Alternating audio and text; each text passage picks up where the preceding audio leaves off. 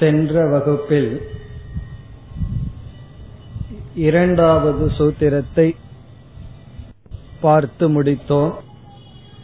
முதல் சூத்திரத்தில் அறிமுகம் செய்யப்பட்டது. அத யோக அனுசாசனம்.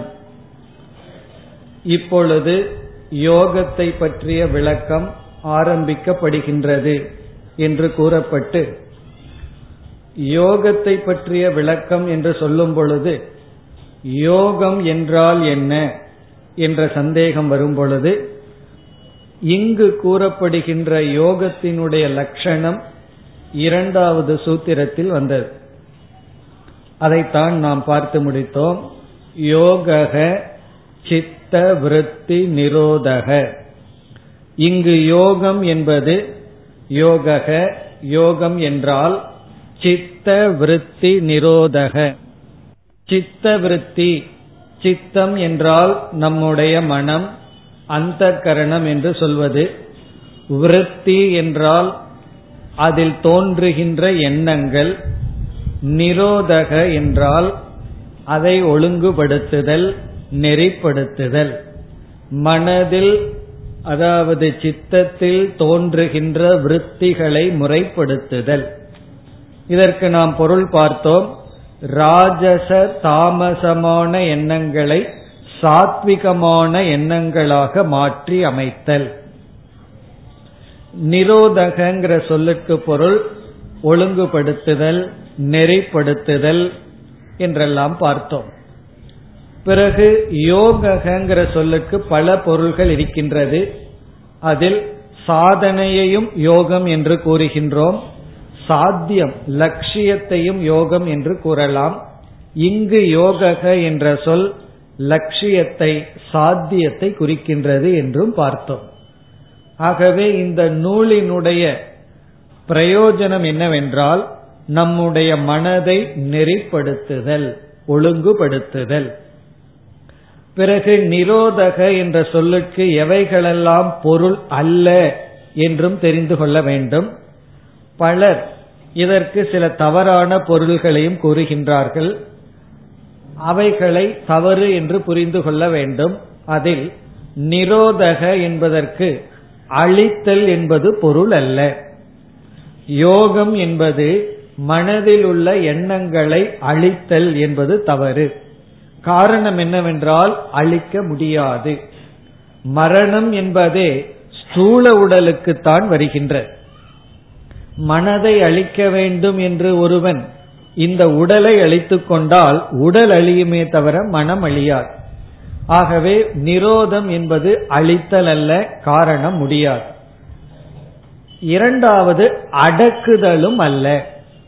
மனதில் உள்ள எண்ணங்களை அடக்கி வைத்தல் என்றும் பொருள் கொள்ளக்கூடாது. காரணம் ஒன்றை நாம் அடக்கி வைத்தால் அது இறுதியில் அதைவிட வேகமாக வெளிவந்து விடும். ஆகவே பயனில்லை. அடக்கியும் வைத்தல் அல்ல. மூன்றாவது ஒடுக்குதல். அப்படி சிலர் சொல்வார்கள். அதனாலும் பயனில்லை.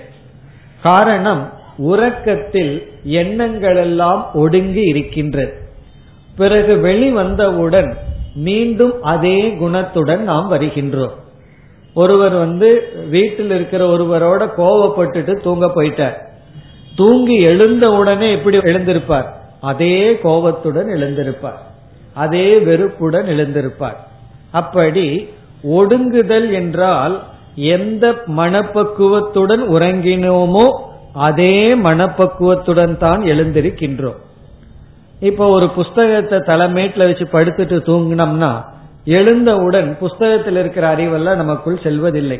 எந்த அறிவோட தூங்கினமோ அதே அறிவோடு தான் எழுந்திருக்கின்றோம். இதிலிருந்து நிரோதக என்பதற்கு அழித்தல் அடக்குதல் ஒடுக்குதல் போன்ற பொருள் சரியல்ல. பிறகு ஒழுங்குபடுத்துதல் முறைப்படுத்துதல் நெறிப்படுத்துதல் அல்லது சாத்விகமாக மாற்றி அமைத்தல். இதுதான் பொருள். இத்துடன் இந்த சூத்திரத்தினுடைய விளக்கம் முடிவடைகின்றது. யோகக சித்த விருத்தி நிரோதக. யோகம் என்பது சித்தத்தில் உள்ள விருத்திகளை நெறிப்படுத்துதல். தாமச ராஜசத்தை நீக்கி சாத்விகமான விருத்தியை கொண்டு வருதல். தாமசமான ராஜசமான விருத்திகளை நீக்கி சாத்விகமான விருத்திகளாக மாற்றுதல். இப்ப இந்த இடத்தில் வேறொரு விளக்காசிரியர் ஒரு விளக்கத்தை கொடுக்கின்றார். அதையும் நாம் இப்பொழுது பார்க்கலாம். அந்த விளக்கமானது சித்தம் என்கின்ற நம்முடைய மனதிற்கு ஐந்து விதமான அவஸ்தைகளை கூறுகின்றார். சித்தத்திற்கு ஐந்து அவஸ்தைகள். ஐந்து விதமான அவஸ்தை சித்தம் என்கின்ற நம்முடைய மனதிற்கு. அந்த ஐந்தில் முதலானது க்ஷிப்தம் என்று சொல்லப்படுகிறது. இந்த சொற்கள் எல்லாம் யோக சாஸ்திரத்தில் பயன்படுத்தப்படுகின்ற சொற்கள். ஆகவே இதெல்லாம் பரிபாஷா என்று சொல்வது. வெளியே இதுக்கு வேற பொருள் இருக்கும். யோக சூத்திரத்துக்குள்ள சாஸ்திரத்திற்குள்ள பயன்படுத்துகின்ற சொற்கள். அதுல வந்து முதலானது க்ஷிப்தம். க்ஷிப்தம் என்றால் ரஜோகுணத்தின் வசப்பட்டு விஷயங்களை நோக்கி செல்கின்ற மனம். ரஜோகுணத்தின் தூண்டுதலினால் விஷயங்களில் உலாவிக் கொண்டிருக்கின்ற மனம் அந்த அவஸ்தைக்கு சித்தம் என்று பெயர். இது வந்து சித்தத்துக்கு இருக்கின்ற ஒரு விதமான அவஸ்தை. சில பேர் வந்து யோகத்தை எல்லாம் எதற்கு பயில்வார்கள் என்றால் மனதை நன்கு கட்டுப்படுத்தி மனதை நன்கு குவித்து இந்த உலகத்தில் இருக்கின்ற போக பொருள்களை நன்கு அனுபவிக்க வேண்டும் சில சித்திகளை எல்லாம் அடைய வேண்டும் என்று சில சித்திகளுக்காக சில பவர் சில சக்திகளுக்காக யோகாபியாசம் செய்வார்கள். அதெல்லாம் க்ஷிப்தம் என்ற நிலையில் வருகின்ற. சித்தௌ பிரீதிகி சித்தியில் இருக்கின்ற பிரீதி. மற்றவர்கள் செய்ய முடியாத சில அதிசயங்களை செய்ய வேண்டும் என்று யோகாபியாசம் செய்து அதில் ஈடுபடுபவர்கள் பிறகு விஷய சுகத்தில் நாடுபவர்கள். இது வந்து க்ஷிப்தம். இரண்டாவது மூடம். சித்தத்துக்கு இருக்கின்ற இரண்டாவது அவஸ்தை மூடம். மூடம் என்றால் தமோ குணத்தின் வசப்பட்டு இருக்கின்ற அவஸ்தை. உறக்கம் சோம்பல் மயக்கம் போன்றவைகள். மூடம். மூடம் என்றால் தமோ குணத்தின் தூண்டுதலினால் மனதிற்கு வருகின்ற அவஸ்தை நித்ரா. அதாவது தூங்க வேண்டிய நேரத்துல தூக்கம் வந்ததுன்னா தப்பு கிடையாது. கார் டிரைவ் பண்ணிட்டு இருக்கும்போது தூக்கம் வந்ததுன்னு வச்சுக்கோமே. அதெல்லாம் என்ன அப்படின்னா அதெல்லாம் தமசினுடைய தூண்டுதலினால் நமக்கு வருகின்ற பாதிப்பு. ஆலசியம் இவைகளெல்லாம். இது வந்து அஜான அவஸ்தையில் இருப்பது. பிறகு மூன்றாவது விக்ஷிப்தம் என்று சொல்லப்படுகிறது. விக்ஷிப்தம் என்றால் ரஜஸ் தமஸ் இந்த இரண்டு தூண்டுதலினால் சிறிது சத்துவத்துடன் இருத்தல். மூன்றாவது அவஸ்தையில சத்துவம் இருக்கு. ஆனால் ரஜஸ் தமசினுடைய தாக்கமும் இருக்கின்ற. அதாவது சத்துவத்தில் இருந்தாலும் அவ்வப்பொழுது ரஜஸ் தமசினுடைய தாக்கம் ரஜஸ் தமசினுடைய தாக்கத்துடன் இருக்கின்ற சத்துவம். நான்காவது ஏகாகிரம் என்று சொல்லப்படுகிறது. ஏகாகிரம். ஏகாகிரம்னா சுத்த சத்துவம். ரஜஸ்தமசினால் தாக்கப்படாத சத்துவத்தில் இருத்தல். ஏகாகிரம். ஐந்தாவது நிருத்தம். நிருத்தம் என்றால் இத வந்து நிர்விகல்பக சமாதி என்று சொல்வார்கள். சாந்த ஸ்வரூபம் இந்த ஏகாகிரம் நிருத்தத்துக்கு வித்தியாசம் என்னவென்றால் ஏகாகிரம் நான்காவது அவஸ்தையில சவிகல்பக சமாதி என்று சொல்வார்கள். வேறுபாடு விகல்பம் இருக்கு. அந்த விகல்பத்தை தெரிந்து கொண்டு இருக்கின்றோம். ஐந்தாவது வந்து பூர்ணமான சாந்தி அல்லது நிர்விகல்பக சமாதி. இப்படி யோக சாஸ்திரத்தில் நம்முடைய சித்தத்துக்கு ஐந்து அவஸ்தைகள் என்று பிரித்து கூறுகிறார்கள். அதாவது கஷிப்தம் மூடம் விக்ஷிப்தம் ஏகாகிரம் நிருத்தம். பிறகு இந்த சூத்திரத்தோடு அவர்கள் சம்பந்தம் வைக்கும் பொழுது என்ன சொல்கிறார்கள்? முதல் மூன்று அவஸ்தைகளை நீக்கி கடைசி இரண்டு அவஸ்தைகளுக்கு கொண்டு வருவதுதான் யோகக சித்த விருத்தி நிரோதக என்று விளக்கம் சொல்கிறார்கள். க்ஷிப்தம் மூடம் விக்ஷிப்தம் இவைகளை நீக்கி ஏகாகிரம் நிருத்தம் இந்த நிலைக்கு கொண்டு வருவதுதான் யோகம் என்று ஒரு விளக்கம் இருக்கின்றது. அதாவது மனசில் இருக்கிற சஞ்சலத்தை எல்லாம் நீக்கி சவிகல்பக நிர்விகல்பக சமாதிக்கு மனதை கொண்டு வருவதுதான் யோகம். இப்ப இதையெல்லாம் நம்ம கேட்கும் பொழுது நமக்கு சந்தேகம் வரும். எது சவிகல்பக சமாதி நிர்விகல்பக சமாதி என்றெல்லாம் அவைகளையெல்லாம் நாம் பிறகு விளக்கமாக பார்க்க போகின்றோம். இதுல வந்து இந்த யோக சூத்திரத்துக்கு பலவிதமான விளக்கங்கள் இருக்கின்றது. துவைத ரூபமாக விதவிதமான விளக்கம் நம்ம ஏற்கனவே பார்த்திருக்கோம். அத்வைத ஆச்சாரியர் கூறிய விளக்கத்தின் அடிப்படையில் பொருள் பார்க்க போகின்றோம். ஏன்னா சிலர் வந்து நிரோதகங்கிறதுக்கு அழித்தல் பொருள் சொல்வார்கள். சிலர் வந்து அடக்குதல் ஒடுக்குதல் எல்லாம் பொருள் சொல்வார்கள். அப்படியெல்லாம் நூல்கள் இருக்கின்றன. ஆனா நாம் அத்வைத ஆச்சாரியர்கள் இதற்கு கூறுகின்ற விளக்கத்தின் அடிப்படையில் பொருள் பார்த்து கொண்டு செல்கின்றோம். அதில் இந்த மூன்று விதமான நிலையிலிருந்து மாற்றி ஏகாகிரம் நிருத்தம் என்ற நிலைக்கு கொண்டு வருவது யோகம். அத்வைத ஆச்சாரியர்கள் வந்து சவிகல்பக நிர்விகல்பக சமாதிக்கு கொடுக்கின்ற லட்சணம் வேறு மற்றவர்கள் கொடுக்கின்ற இலக்கணம் வேறு. அவைகளையெல்லாம் நாம் பிறகு பார்ப்போம். இத்துடன் இரண்டாவது சூத்திரத்தினுடைய விளக்கம் முடிவடைகின்றது. இனி நாம் மூன்றாவது சூத்திரத்திற்கு செல்கின்றோம். மூன்றாவது சூத்திரம் முதலில் பார்த்துவிட்டு பிறகு பொருளை பார்ப்போம். ததா திரஷ்டுகு ஸ்வரூபே அவஸ்தானம் இது மூன்றாவது சூத்திரம். ததா திரஷ்டுகு ஸ்வரூபே அவஸ்தானம் நான்கு சொற்கள் இருக்கின்றன. ததா முதல் சொல் இரண்டாவது திரஷ்டுகு மூன்றாவது சொல் ஸ்வரூபே நான்காவது சொல் அவஸ்தானம் ததா திரஷ்டு ஸ்வரூபே அவஸ்தானம். இது மூன்றாவது சூத்திரம். அதாவது இரண்டாவது சூத்திரத்தில் யோகம் என்பது மனதை அமைதிப்படுத்துதல் அல்லது சாத்விகமாக மாற்றுதல்னு பார்த்தோம். அதாவது மனதை நிரோதம் செய்தல்னு பார்த்தோம். ஒருவர் இங்கு கூறிய சாதனைகளை எல்லாம் பயன்படுத்தி மனதை நிரோதம் செய்து விட்டால் அதனுடைய பலன் என்ன என்பது இந்த சூத்திரத்தில் சொல்லப்படுகிறது. அதாவது நிரோதே கிம் பலம். மனமானது நிரோதத்தை அடைந்து விட்டால் அதனால் கிடைக்கின்ற பலன் இந்த மூன்றாவது சூத்திரத்தில் சொல்லப்படுகிறது. அதாவது இந்த மூன்றாவது சூத்திரம் மோக்ஷிய லட்சணம் மோக்ஷத்தினுடைய இலக்கணம்.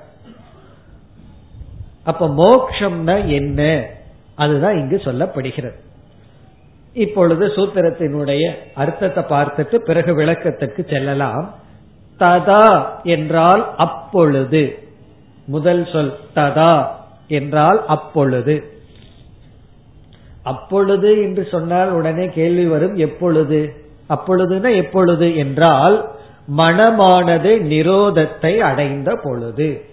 மனமானது அடங்கிய பொழுது அப்படின்னு அர்த்தம். ததான அப்பொழுது அப்பொழுதுனா நிரோத அவஸ்தாயாம். நிரோதத்தை மனது அடையும் பொழுது. மனது யோகத்தை அடையும் பொழுது. சென்ற ஸ்லோகத்துல சென்ற சூத்திரத்துல சொன்னபடி அதாவது மனது யோகக சித்த விருத்தி நிரோதகன்னு சொன்னது போல சித்த விருத்தி நிரோதத்தை அடைந்த பொழுது திரஷ்டுகு என்றால் சாதகனுடைய புருஷசிய மனிதனுடைய ஒருவனுடைய அப்படின்னு அர்த்தம். இங்கு சாதகனுடைய பார்ப்பவனுடையங்கிறது இதனுடைய பொருள். இந்த இடத்துல மனதை அடக்கியவனுடைய அப்படின்னு அர்த்தம். யாருக்கு மனசு அமைதி அடைந்துள்ளதோ நிரோதத்தை அடைந்துள்ளதோ அவனுடைய. திரஷ்டுகுண மனிதனுடைய. அப்பொழுது மனமானது நிரோதத்தை அடையும் காலத்தில் அந்த மனதை அமைதிப்படுத்துவனுடைய சொரூபே.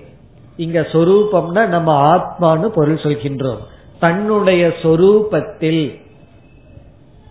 சொரூபேன ஸ்வச்சைத்தன்யே. தன்னுடைய சைத்தன்யத்தில் ஆத்மாவிடத்தில் அவஸ்தானம் என்றால் ஸ்திதிகி இருத்தல் பவதி ஏற்படுகின்றது. அவஸ்தானம்னா அங்கு இருத்தல். இனி ஒரு வார்த்தையை சேர்த்து பூர்த்தி செய்யணும். சம்பவதி நடக்கின்றது. அவஸ்தானம் ஏற்படுகின்றது. அப்ப பூர்ணமா பார்த்தா என்ன பொருள் கிடைக்கின்றது? அப்பொழுது ஒருவனுடைய சொரூபத்தில் இருக்கின்ற நிலை ஏற்படுகின்றது. கிடைக்கின்றது நடக்கின்றது. அப்பொழுதுனா என்ன?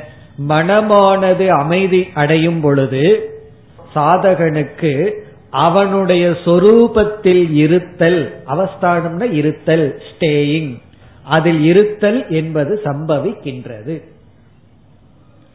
இதனுடைய பொருள் என்ன என்றால் தன்னுடைய சொரூபத்தில் இருத்தல் அப்பொழுது சம்பவிக்கின்றது. தன்னிடத்தில் இருத்தல் என்பது அப்பொழுது சம்பவிக்கின்றது. இதுதான் மோக்ஷத்தினுடைய லட்சணம். மோக்ஷத்தினுடைய லட்சணம் என்னவென்றால் தன்னிடத்தில் இருத்தல். இதத்தான் பகவான் வந்து ஆத்மன் ஏ வாத்மனா துஷ்டகன்னு சொல்ற ஸ்தித பிரஜ லட்சணத்துல. தன்னிடத்திலேயே தான் திருப்தியாக இருத்தல். இங்க இருத்தல் சொன்னா சந்தோஷமாக இருத்தல் அர்த்தம்.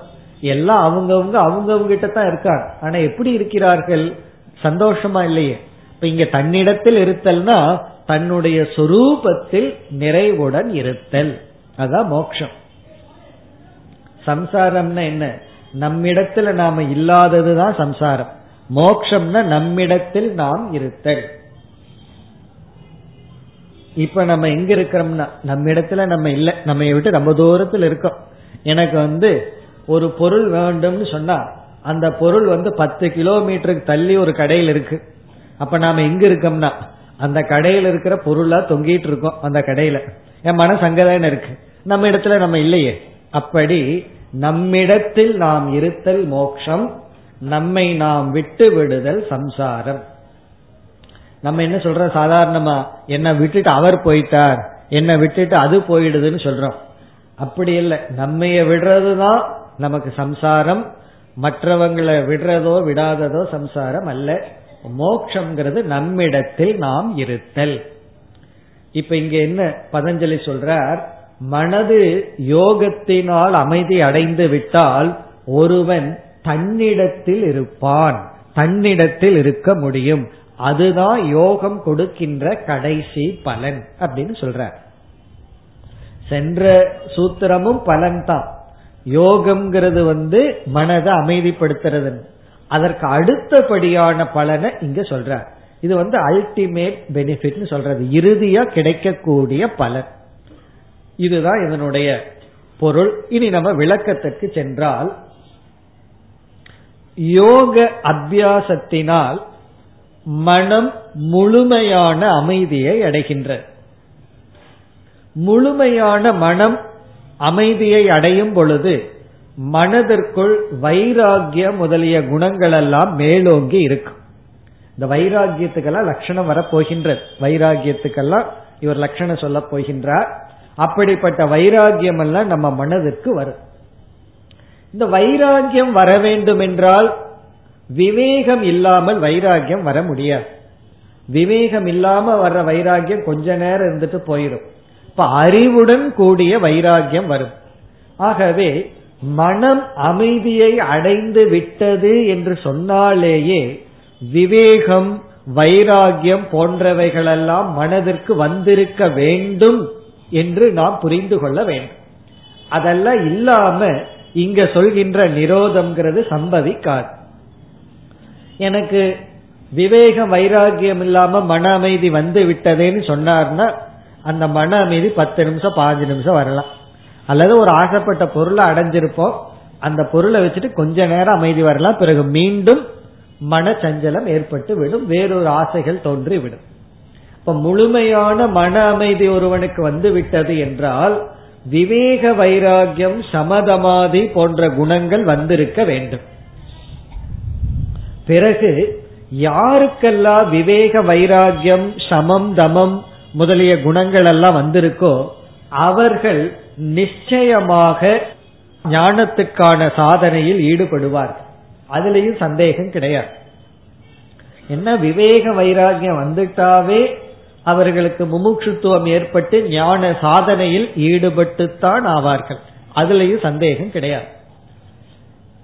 ஒருவனுக்கு அதிகாரித்துவம் இருக்கு ஆனால் அவன் ஞான யோகத்தில் ஈடுபடவில்லைன்னு சொல்லவே முடியாது. அதிகாரித்துவம் வந்துட்டா அவனை அறியாமல் ஞான யோகத்தில் ஈடுபடுவார்கள். நான் ஞான யோகத்துல ஈடுபட்டுட்ட ஞானம் வரலின்னு ஒருவர் சொன்னா என்ன பொருள் தெரியுமோ? நீங்க ஞான யோகத்துல ஈடுபட்டு ஞானம் வரலினா அதிகாரித்துவம் இல்லாமல் ஈடுபட்டீர்கள் அர்த்தம். தகுதி இல்லாமல் விசாரம் செய்தால் ஞானம் வரார் தகுதி வந்துவிட்டால் இவர் விசாரத்துல ஈடுபடாம இருக்க மாட்டார். இதிலிருந்து ரெண்டு பேர் விசாரத்தில் ஈடுபடுவார்கள். ஞான யோகத்துல தகுதி உடையவர்கள் கம்பல்சரியா கண்டிப்பா. தகுதி இல்லாதவர்கள் என்ன செய்வார்கள்? விசாரத்தில் ஈடுபட்டாலும் பலனை அடைய மாட்டார்கள். இப்போ மன அமைதி அடைந்திருக்க வேண்டும் என்றால் அவருக்கு தகுதிகள் எல்லாம் வந்திருக்க வேண்டும். அவர் கண்டிப்பாக விசாரத்தில் ஈடுபட்டிருப்பார். தகுதியுடன் விசாரத்தில் ஈடுபட்டவருக்கு என்ன கிடைச்சிருக்கும்? விசாரத்தினுடைய பலனான ஆத்ம ஞானம் ஆத்ம ஞானத்தை அவர் கண்டிப்பாக அடைந்திருப்பார். இந்த ஸ்டேஜை எல்லாம் நாம இடையில் சேர்த்தி கொள்ள வேண்டும். ரெண்டாவது சூத்திரத்துக்கு மூணாவது சூத்திரத்துக்கு இடையில இந்த கருத்தை எல்லாம் சேர்த்தி கொண்டு இப்ப என்ன புரிந்து கொள்ள வேண்டும்? நிரோதம் செய்தவர் அதிகாரித்துவத்தை அடைந்து ஞானத்தை அடைந்து விட்டார். இதை நம்ம புரிஞ்சு கொள்ள வேண்டும். எதை பற்றிய ஞானத்தை அடைந்து விட்டார்? தன்னுடைய சொரூப ஞானத்தை அடைந்து விட்டார். நான் யார் என்ற உண்மையை உணர்ந்து விட்டார். அப்படி உணர்ந்ததனுடைய பலன் என்ன? அதுதான் இங்கு சொரூபே அவஸ்தானம். அப்படி உணர்ந்த காரணத்தினால் அவர் அந்த சொரூபத்தில் நிற்கின்றார். சொரூபத்தில் இருக்கின்றார். நம்ம ரொம்ப சுலபமா சொல்லிடுறோம். நீ உன்னுடைய சொரூபத்துல இருன்னு சொல்லிடுறோம். இருக்கலாம் என்னுடைய சொரூபம் எனக்கு தெரிஞ்சாத்தானே இப்ப என்னுடைய சொரூபம் எனக்கு தெரிஞ்சாதான் என்னுடைய சொரூபத்தில் இருக்க முடியும். அப்படி அந்த சொரூபத்துல இருக்கின்றான்னு இங்கு பதஞ்சலி சொல்வதிலிருந்து அவருக்கு சொரூப ஞானம் வந்து விட்டது என்று பொருள். அதை குறிப்பிடத்தான் இவர் வந்து அப்பொழுது மனிதனுக்குன்னு சொல்றதுக்கு பதுவா திரஷ்டுகுங்கிற வார்த்தையை பயன்படுத்தி இருக்கின்றார். திரஷ்டா அப்படின்னா அறிபவன் அர்த்தம். ஸ்ரோத்தா அப்படின்னா கேட்பவன் அர்த்தம். அப்போ திரஷ்டுகு அப்படின்னா சீயர் அறிபவன். அறிபவன் உடைய சொரூபத்தில் அவஸ்தானம். இங்க ஏன் திரஷ்டுகுங்கிற வார்த்தையை பயன்படுத்தியிருக்காருன்னா மன அமைதியை அடைந்தவன் ஆத்ம ஞானத்தை அறிந்தவனாக இருக்கின்றான். ஆகவே அப்பொழுது அறிந்தவனுக்கு தன்னுடைய சொரூபத்தில் இருத்தல் சம்பவிக்கின்றது. அதுதான் இங்கு பொருள். அப்பொழுது திரஷ்டுகு அறிபவனுக்கு சொரூபே தன்னுடைய சொரூபத்தில் அவஸ்தானம் இருத்தல் சம்பவிக்கின்றது. இப்ப இதுல என்னென்ன கருத்தெல்லாம் நம்ம புரிந்து கொண்டோம்? மன அமைதியை ஒருவன் அடைந்து விட்டால் அவனுக்கு தகுதியும் வந்துள்ளது என்று பொருள். ஏன்னா தகுதி வாய்ந்தவனுக்கு தான் மன அமைதியே கிடைக்கும். சமம் தமம் அடைஞ்சவனுக்கு தான் மன அமைதி கிடைக்கும். அவர்கள் விசாரத்தில் உந்தப்படுவார்கள் அவர்கள் திரஷ்டா ஆவார்கள். திரஷ்டான ஞானிகள் ஆவார்கள்.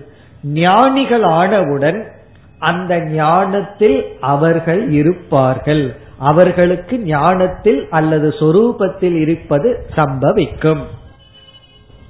இப்போ சொரூபம் என்பது என்னங்கிறது பதஞ்சலி இங்கு சொல்லவில்லை. காரணம் என்னவென்றால் இங்கு இவருடைய தாற்பயம் இந்த நூல் வந்து ஆத்ம தத்துவத்தை விளக்குவதற்கல்ல. அந்த ஆத்ம தத்துவத்துக்கு மனதை செம்மைப்படுத்த சாதனைகளை ஆரம்பித்துள்ளார். அதனால வெறும் சொரூபம்னு சொல்லி விட்டு விட்டார். இந்த இடத்துல வந்து சச்சிதானந்த சொரூபே ஆத்மஸ்வரூபே அத்வைதமான ஆத்மஸ்வரூபத்தில் நாம் புரிந்து கொள்ள வேண்டும். எப்பவுமே அப்படிதான் இன்று நான் உங்களிடம் சொல்றேன். நான் வந்து ஆத்ம தத்துவத்தை விளக்குறேன்னு சொல்லிட்டு சொல்லிட்டு நான் வைராகியத்தை பத்தி பேசக்கூடாது. நான் வைராகியத்தை பத்தி பேசுறேன்னு சொல்லிக்கொண்டு ஆத்மாவை பத்தி பேசக்கூடாது. எதை பிராமிஸ் பண்றோமோ பிரதிஜை பண்றோமோ அதைத்தான் பேசணும். அப்படி இங்கு பதஞ்சலி மனதை செம்மைப்படுத்த நான் இந்த சாஸ்திரத்தை ஆரம்பிக்கிறேன்னு சொல்லிட்டதுனால ஆத்ம விசாரத்தில் அவர் ஈடுபடவில்லை. ஆனா ஒரே ஒரு அழகான வார்த்தையில சொல்லிட்டார் சொரூபே அவஸ்தானம் சொல்லிட்டார்.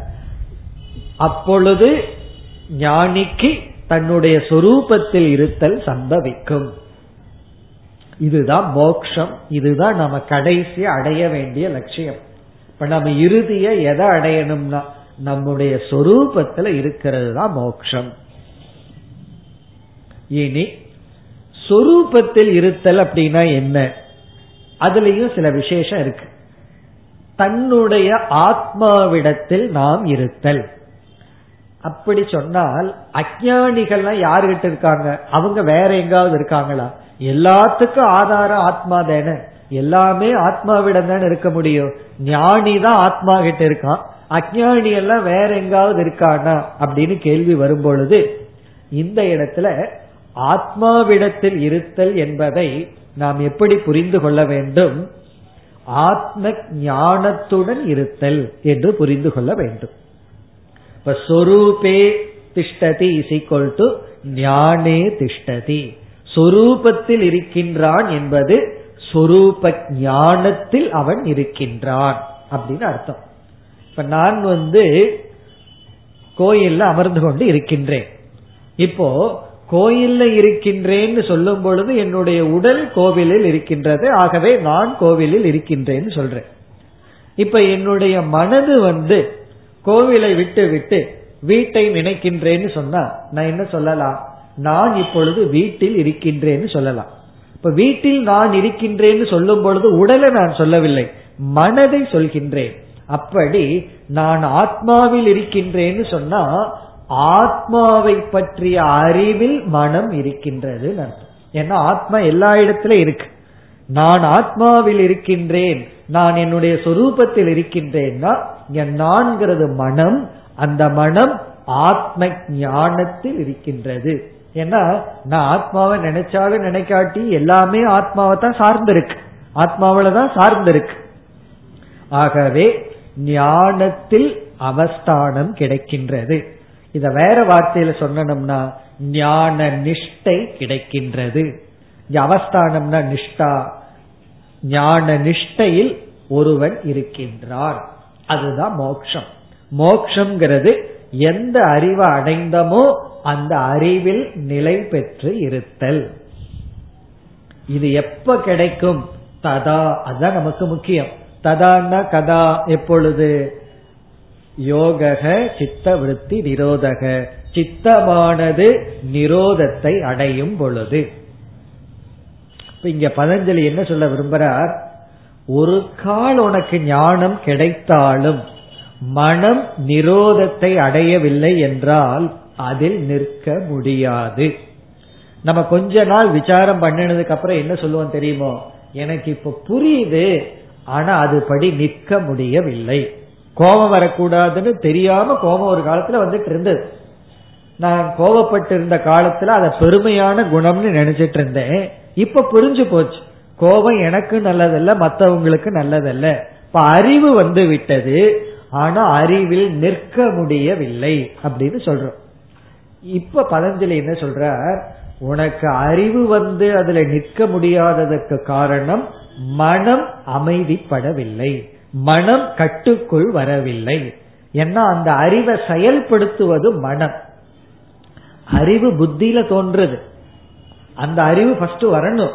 வந்தாலும் இந்த புத்தியில் இருக்கின்ற அறிவு மனதின் வழியாகத்தான் செயல்படுத்த முடியும். இப்ப மனதின் வழியா செயல்படுத்த வேண்டும்னா மனம் கட்டுப்பட்டிருக்க வேண்டும். ஆகவே இந்த ரெண்டு சூத்திரத்துல இரண்டாவது மூன்றாவது சூத்திரத்துல பதஞ்சலி நமக்கு ஒரு ஞானத்தை கொடுக்கிறார். என்னவென்றால் யாருக்கு மனம் நிரோதத்தை ஒழுங்குபாட்டை அடைந்துள்ளதோ அவர்களால் தான் அறிவில் நிற்க முடியும். முதல்ல அறிவை அடைய முடியும் அவர்களால் தான் அதற்கு பிறகு ஒரு கால் ஓரளவு மனதை கட்டுப்படுத்தி அறிவை அடைந்திருந்தாலும் அந்த அறிவுல நிற்க வேண்டும் என்றால் மன வேதாந்த விசாரம் பண்ண சாஸ்திரத்தை எல்லாம் நன்கு படித்திருந்தால் அறிவு வந்து விடும் ஆனா அறிவுல நிற்க முடியாமல் இருப்பதற்கு காரணம் மன ஒழுக்கம் இல்லை. மனதை அபியாசத்தின் மூலமாக கட்டுப்படுத்தவில்லை. இப்ப சிலர் வந்து சாஸ்திரங்கள் எல்லாம் ரொம்ப படித்திருப்பார்கள். நமக்கு என்ன சந்தேகம் இருந்தாலும் அவங்க கிட்ட போன சாஸ்திரத்துல இருந்து நமக்கு விளக்கம் சொல்லி தெளிவுபடுத்தி விடுவார்கள். பிறகு வந்து யார் ஒருவர் ஒருத்தர்கிட்ட சாஸ்திரத்தில் இருக்கிற அறிவை தெளிவுபடுத்த போறாரோ அவர்களுடைய வாழ்க்கையை பார்த்தா சொல்பவர்களுக்கு சிலருக்கு ஒரு விதமான நற்குணங்கள் இருக்க அதை பின்பற்றவே மாட்டார்கள். கேட்க போவார்களே அவர்களுக்கு சில நல்ல குணங்கள் எல்லாம் நட்பண்புகளா இருக்கிறத நம்ம பார்ப்போம். அப்ப நம்ம என்ன முடிவுக்கு வருவோம்? சாஸ்திரம் படிக்கிறதுல பிரயோஜனமே கிடையாது. படிச்சவனுடைய லட்சணம் இப்படி இருக்கு படிக்காதவன் நல்லா இருக்கானேன்னு நமக்கு தோணும். அதனால சாஸ்திரத்துல பற்றின்மை நமக்கு வந்து விடலாம். இப்ப இங்க எப்படி புரிஞ்சுக்கணும்? படிப்புங்கிறது வேறு அதன்படி வாழும் திறன்கிறது வேறு. இப்ப இங்க பதஞ்சலி சொல்ற கருத்து என்னதான் படிச்சிருந்தாலும் அந்த அறிவில் நிற்க வேண்டும் என்றால் மனக்கட்டுப்பாடு புலநடக்கமெல்லாம் பயின்றிருக்க வேண்டும். அப்போ ஒருவரிடம் அறிவிருந்தும் அதன்படி வாழ்க்கை இல்லாததற்கு காரணம் அவர் மனதை செம்மைப்படுத்தவில்லைன்னு புரிஞ்சுக்கணுமே தவிர சாஸ்திரத்துல குறை காணக்கூடாது. இப்ப இதிலிருந்து நமக்கு ஒரு தேவை வருகின்றது. இந்த ரெண்டு சூத்திரத்துல நம்ம மனசுக்குள்ள பதிய வேண்டிய ஒரு உணர்வு என்னவென்றால் மனக்கட்டுப்பாடினுடைய தேவை நீட் அதனுடைய அவசியம். அதைத்தான் இங்கு வலியுறுத்துகின்றார். யாருக்கு மனம் கட்டுப்பட்டிருக்கோ அவர்களுக்குத்தான் ஞானத்துல நிற்க முடியும். அவர்களால் தான் ஞானத்தில் நிற்க முடியும். மனக்கட்டுப்பாடு மன நிரோதம் யாருக்கு இல்லையோ அவர்களால் சொரூபத்தில் இருக்க முடியாது என்ற கருத்தை இந்த சூத்திரத்திலிருந்து நாம் புரிந்து கொள்ள வேண்டும்.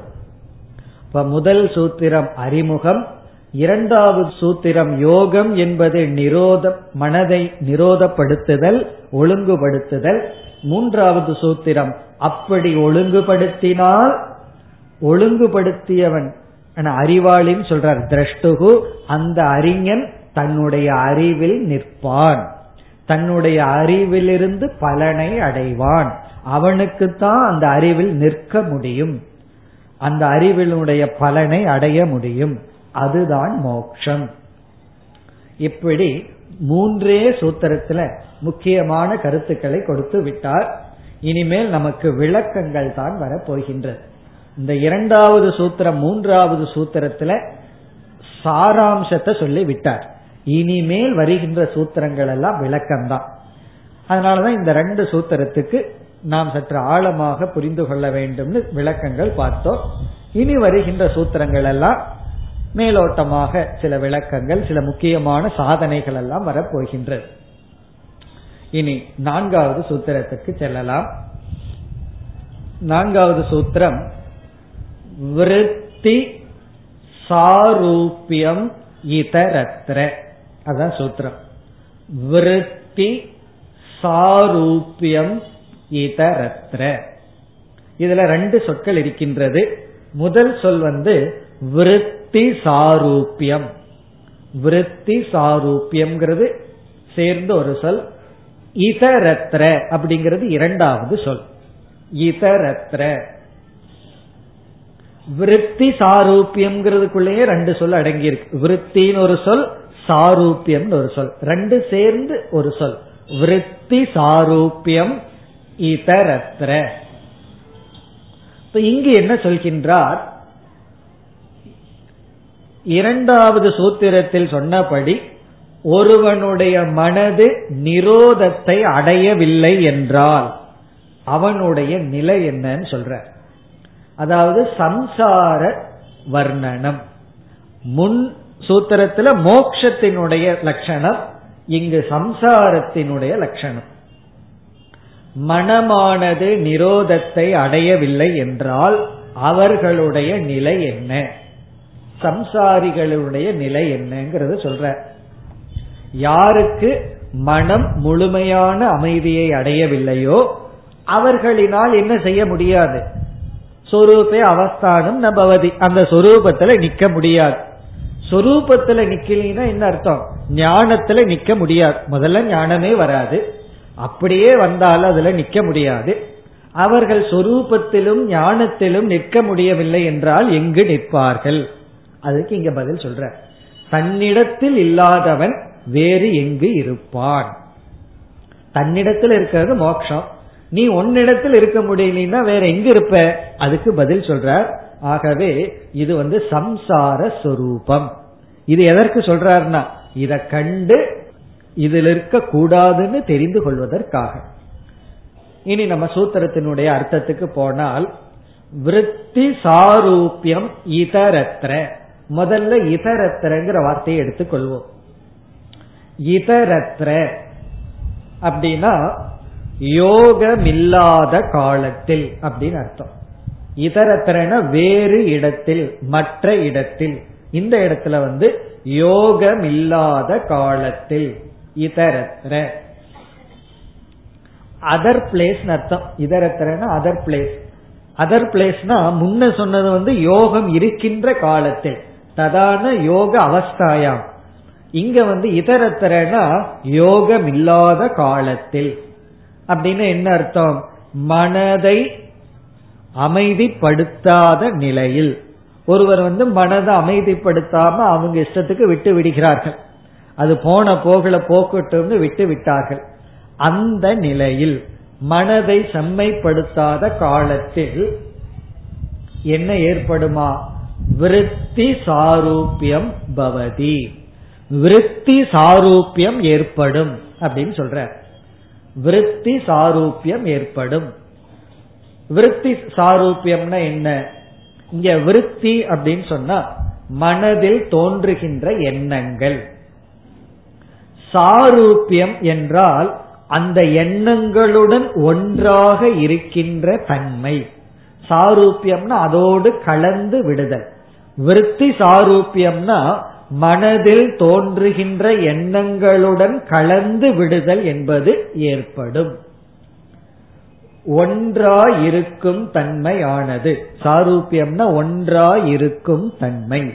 எதனுடன் ஒன்றி விடுகின்ற தன்மை? விருத்தி. மனதில் உள்ள எண்ணங்களுடன். முன்ன வந்து சொரூபத்தில் ஒன்றாக இருக்கின்ற தன்மை. ஆத்மாவிடம் ஒன்றாக இருக்கின்ற தன்மை. ஞானத்திடம் ஒன்றாக இருக்கின்ற தன்மை. இங்க வந்து மனதில் தோன்றுகின்ற எண்ணங்களுடன் ஒன்றாக இருக்கின்ற தன்மை. இப்ப மனதில் எப்படிப்பட்ட எண்ணங்கள் ஓடும்? இப்ப இந்த இடத்துல மனதில் ஓடுகின்ற எண்ணங்களை மூணா பிரிக்கலாம். ஒன்று தாமசமான விருத்தி தமோகுணத்தில் உருவாகின்ற எண்ணங்கள். இரண்டாவது ரஜோகுணத்திலிருந்து தோன்றுகின்ற எண்ணங்கள். மூன்றாவது சத்துவ குணத்திலிருந்து தோன்றுகின்ற எண்ணங்கள். இந்த மூன்று குணத்திலிருந்தும் தோன்றுகின்ற எண்ணங்களுடன் ஒன்றாக இருக்கும் தன்மை ஏற்பட்டு விடும். அப்போ இப்ப என்ன நமக்கு பொருள் கிடைக்கின்றது இந்த சூத்திரத்தில்? இதரத்ர என்றால் யோகமில்லாத காலத்தில் மூன்று விதமான எண்ணங்களுடன் மனிதன் ஒன்றாகி விடுகின்றான். இப்ப திரஷ்டுகோ புருஷஸ்யங்கிறத போன சூத்திரத்திலிருந்து சேர்த்திக்கணும். யாருக்கு இது ஏற்படும்னா இங்க திரஷ்டுகுங்கிற இடத்துல அதிரஷ்டுகு அக்ஞசிய அஜானியாக இருப்பவனுக்கு இருக்கின்ற மனிதனுக்கு தன்னுடைய மனதில் தோன்றுகின்ற எண்ணங்களுடன் ஐக்கியமாகி விடுகின்றது. இப்படி சொன்னா உடனே என்ன சொல்ல தோணும்? இருக்கட்டுமே. என்னுடைய எண்ணங்களோடு எனக்கு ஒற்றுமை இருக்கட்டுமேன்னு சொன்னா தமோ குணத்திலிருந்து வருகின்ற எண்ணங்கள் மோகத்தை கொடுக்கும். ரஜோ குணத்திலிருந்து வருகின்ற எண்ணங்கள் துக்கத்தை கொடுக்கும். சத்துவ குணத்திலிருந்து வருகின்ற எண்ணங்கள் சுகத்தை கொடுக்கும். அப்ப மனதிற்குள்ள சுகம் துக்கம் மோகம் என்கின்ற உணர்வுகள் ஏற்படும். ஏன்னா இந்த மூன்று விதமான விருத்திகள் மூன்று விதமான உணர்வுகளை கொடுக்கும். அப்போ நமக்கு எப்படிப்பட்ட நிலை ஏற்படும்னா சுக துக்க மோகத்துடன் ஐக்கியம் ஆகி விடுவோம். கொஞ்ச நேரம் சுகப்படுவோம் கொஞ்ச நேரம் துக்கப்படுவோம் கொஞ்ச நேரம் மோகவசப்படுவோம். இந்த நிலை ஏற்படும். அப்ப சம்சாரம்னா என்ன? சுக துக்க மோகாத்மகம் சம்சாரம். மோக்ஷத்துல சொல்ற சுகம் வேறு இங்கு சொல்கின்ற சுகம் வேறு. மோக்ஷத்துல சொல்கின்ற சுகம் துக்கத்துக்கு எதிர்ப்பதமாக இருக்கின்ற சுகம் அல்ல அது பூர்ணம்னு சொல்றோம் சாந்தின்னு சொல்றோம் ஞானம்னு சொல்றோம். இங்கு வருகின்ற சுகம் வந்து நாம் அனுபவித்துக் கொண்டிருக்கின்ற சம்சார சுகம். அந்த சுகம் வந்து துக்கத்துக்கான விதை. இப்ப வந்து ஒரு சுகத்தை அனுபவிச்சிட்டு இருந்தோம்னா அந்த அனுபவம் என்ன செய்கின்றது? அந்த சுகம் கிடைக்காத பொழுது துக்கத்தை அதிகமாக கொடுக்கு. அந்த சுகம் அனுபவிக்காம இருந்திருந்தோம்னா துக்கம் குறைவா இருக்கு. அந்த சுகம் அனுபவிச்சதுனாலதான் அந்த சுகம் நமக்கு அதிக துக்கத்தை கொடுக்கின்ற. இப்ப ஒருவர் வந்து கார்லயே போயிட்டு இருந்திருக்கார் அந்த சுகத்தை அனுபவிச்சுட்டார்.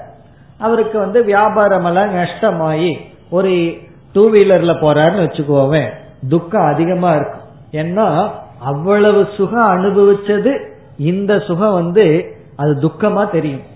சைக்கிள்ல போயிட்டு இருக்கிறவருக்கு வியாபாரம் நல்லாயி டூ வீலர்ல போனார்னு வச்சுக்கோமே அவர் சந்தோஷமா அனுபவிப்பார். அது வந்து சின்ன டூ வீலரா இருந்தாலும் சரி அதுல போகும்போது சந்தோஷமா இருப்பார். ஆனா அதே டூ வீலர்ல சுகத்தை அனுபவிச்சர் போகும் பொழுது என்ன ஆகும்னா அது துக்கத்தை கொடுக்கின்றது. அப்படி லௌகிக சுகம் துக்கத்துக்கான விதை. அது பகவான் சொல்ற. ஏகி சம்ஸ்பர்ஷஜா போகாகா துக்க யோனைய ஏவங்கிற. அதாவது உலக சுகம் வந்து துக்கத்துக்கான விதை. அப்படிப்பட்ட சுகம் பிறகு துக்கம் பிறகு மோகம். இந்த மூன்றும் எண்ணங்களினுடைய வெளிப்பாடு.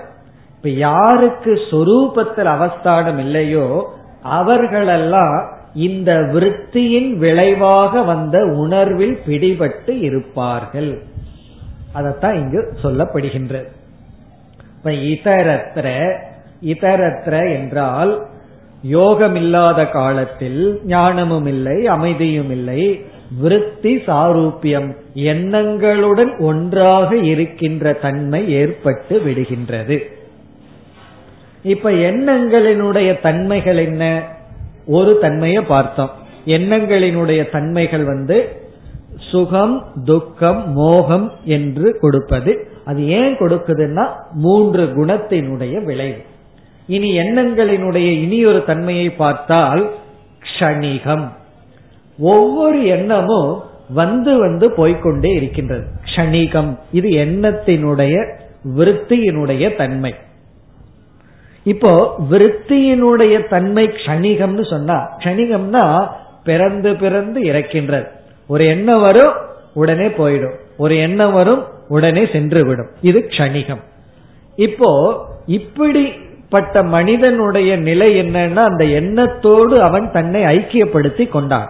அப்ப இவனுடைய நிலை என்னன்னா க்ஷணிகம். ஒரு நேரத்துல ஒரு மாதிரி இருப்பான் அடுத்த நேரத்துல மாறி விடுவான் இப்போ வந்து மனிதனிடத்துல நம்ம பழகிறதுக்கு ரொம்ப கஷ்டப்படுற காரணம் என்னன்னா ஒருவர் வந்து சிரிச்சுட்டு பேசுவார். திடீர்னு அவரு கோபம் வந்துடும் திடீர்னு அவர் சிரிப்பார். திடீர்னு அன்பு செலுத்துவார். இப்ப எந்த நேரத்துல எப்படி இருப்பான்னு ஏன் சொல்ல முடியறது இல்லைன்னா குரோத விருத்தி வந்த உடனே நம்ம பார்த்து கோவிக்கிறார் ஏதோ ஒரு காரணத்துல திடீர்னு அவருக்கு நம்ம மேல அன்பு வந்துடும் கோபம் போயிடும் உடனே சிரிப்பார். சிரிப்பாருன்னு பக்கத்துல போனார்னா ஓங்கி ஒரு அறை விடுவார். ஏன்னா கோபம் விருத்தி வந்தாச்சு. இப்படி யாரு எந்த நேரத்துல எந்த சொரூபத்துல இருப்பாங்கன்னு அவங்களுக்கே தெரியல மற்றவங்களுக்கும் தெரியல. காரணம் என்னன்னா இந்த விருத்தியினுடைய கணிகத்துவம் எந்த விருத்தி வருதோ அந்த உணர்வோடு அவர் இருக்கின்றார். அப்போ சம்சாரி எப்படி இருப்பான்னா அவனுடைய விருத்தி எப்படியெல்லாம் வந்துட்டு இருக்கோ அப்படி இருப்பார். இப்ப திடீர்னு கோபம் திடீர்னு வந்து பொறாமை திடீர்னு அன்பு இப்படி எல்லாம் மாறி மாறி க்ஷணிகமாக அவர் இருப்பார். அப்போ உன்னுடைய சொரூபம் என்னன்னா சொரூபமே க்ஷணிகம்தான். எந்த க்ஷணத்துல எப்படி இருப்பான்னு இல்லாம ஒவ்வொரு க்ஷணத்திலும் ஒவ்வொரு உணர்விலும் இருந்து கொண்டு இருக்கின்றான். இது யாருடைய தர்மம்? புருஷனுடைய சொரூப தர்மம் அல்ல விற்த்தியினுடைய தர்மம். இங்க பதஞ்சலி காட்டுறார் இந்த விருத்தியினுடைய தர்மம் அல்ல சொரூபம் அல்ல இவனுடைய சொரூபம் ஆகிவிட்டது அப்ப க்ஷணிகத்துவங்கிற சொரூபம் விருத்தியினுடைய சொரூபம் அந்த விருத்திக்கு ஆதாரமாக இருக்கின்ற புருஷனுடைய சொரூபமாக மாறிவிட்டது. இனி அடுத்த சொரூபம் வந்து விகாரித்துவம். விகாரித்துவம்னா மாறிக்கொண்டே இருத்தல். இந்த க்ஷணிகமா இருந்தாலும் ஒரு கால் முதல் விருத்தி வருது சுகம். அடுத்த விருத்தி அது சுகம். அடுத்த விருத்தி சுகம். இப்படியே சுகமே கணிகமா இருந்தா நல்லா இருக்குமேன்னா அப்படி இருக்கிறது இல்லையே. உடனே விகாரம் மாறுகின்றது. சுகம்ங்கிறது துக்கமா மாறுது. துக்கம்ங்கிறது மோகமாக மாறுகின்றது. இப்படி இந்த க்ஷணிகமும் விகாரமாக இருக்கின்றது. இதெல்லாம் எண்ணத்தினுடைய தன்மைகள். நம்முடைய விற்த்தியினுடைய தன்மைகள். அப்ப என்ன ஆகின்றது என்றால் விற்த்திகள் க்ஷணிகமாகவும் சுகதுக்க மோகமாகவும் பிறகு விகாரமாகவும் இருந்து கொண்டு வருகிறது. இதெல்லாம் எதனுடைய தன்மை? மனதினுடைய எண்ண ஓட்டங்களினுடைய தன்மை. இப்ப என்ன ஆயிடுது? நான் ஞானத்தை அடைஞ்சு சச்சிதானந்த சொரூபம்னு தெரியாம அதுல நிற்க முடியாத காரணத்தினால் எங்க கால் வச்சுட்ட எங்க இருக்கின்றேன்னா இந்த விருத்திக்குள் நான் நின்று கொண்டு இருக்கின்றேன். அப்பொழுது விருத்தியினுடைய தர்மங்கள் எல்லாம் இந்த புருஷனுடைய தர்மமாகி விடுகிறது. இதுதான் சம்சாரம். இப்ப எவ்வளவு அழகா பதஞ்சலி டெவலப் பண்ணிட்டு போறாருன்னு பாருங்க. முதல்ல அறிமுகப்படுத்தி பிறகு இந்த சாஸ்திர என்ன சொல்லுதுன்னா யோகம்ங்கிறது மனதை அமைதிப்படுத்தணும் நிரோதம் பண்ணணும்னு சொன்னார். சொன்ன உடனே சரி நிரோதம் பண்றதுனால என்ன பலன் அப்படின்னு கேட்கும் பொழுது நிரோதம் செய்து விட்டால் உனக்கு ஞானம் ஏற்பட்டு அந்த ஞானத்தில் நிற்பாய். அப்படின்னா உன்னுடைய சொரூபத்துல நீ நிற்பாய்ன்னு சொன்னார். சரி சொரூபத்துல நான் நிக்கிறீன்னா வேற எங்க நிற்பேன்? அதுக்கு இங்க பதில் சொல்லிட்டார். உன்னுடைய சொரூபத்துல நீ நிற்கவில்லை என்றால் உன்னுடைய ஓடிக்கொண்டிருக்கின்ற விகாரமான கணிகமான சுகதுக்க மோகமான விருத்தியில் நீ நிற்பாய். அங்க நிற்பாயின்னு சொல்ல முடியாது. உளுந்துளுந்து எந்திரிப்பாயின்னு அர்த்தம். அங்க எங்க நிக்கிறது? ஒரு விருத்தி அடுத்த விருத்திக்கு எவ்வளவு கேப்னா? கணிகம் அப்ப விழுந்து விழுந்து எழுந்து கொண்டு இருப்பாய். இதுதான் சம்சாரம். என்று இங்கு கூறிவிட்டார். இப்ப இத்துடன் இந்த சூத்திரத்தினுடைய விளக்கமும் முடிவடைகின்றது. இதரத்திர விருத்தி சாரூபியம். யோகம் இல்லாத காலத்தில் மனதில் தோன்றுகின்ற எண்ணங்களுடன் ஐக்கியமாகி விடுவாய் ஒன்றாகி விடுவாய். உன்னுடைய சொரூபத்தில் நீ நிற்க மாட்டாய். சொரூபத்துல நின்னோம் அப்படின்னா அதுக்கு பேரு மோட்சம் சொரூபத்தை விட்டுட்டோம் அப்படின்னா வேகமா ஓடுவோம். சொரூபத்துல நின்னோம் அப்படின்னா அசையாமல் இருப்போம். அது அசையாமல் ஆடாமல் பூர்ணமாக இருத்தல். சொரூபத்தை விட்டு விட்டால் அது வந்து சம்சாரம். அடுத்த சூத்திரத்தினுடைய விளக்கத்தை நாம் அடுத்த வகுப்பில் பார்ப்போம். ஓம் போர் நமத போர்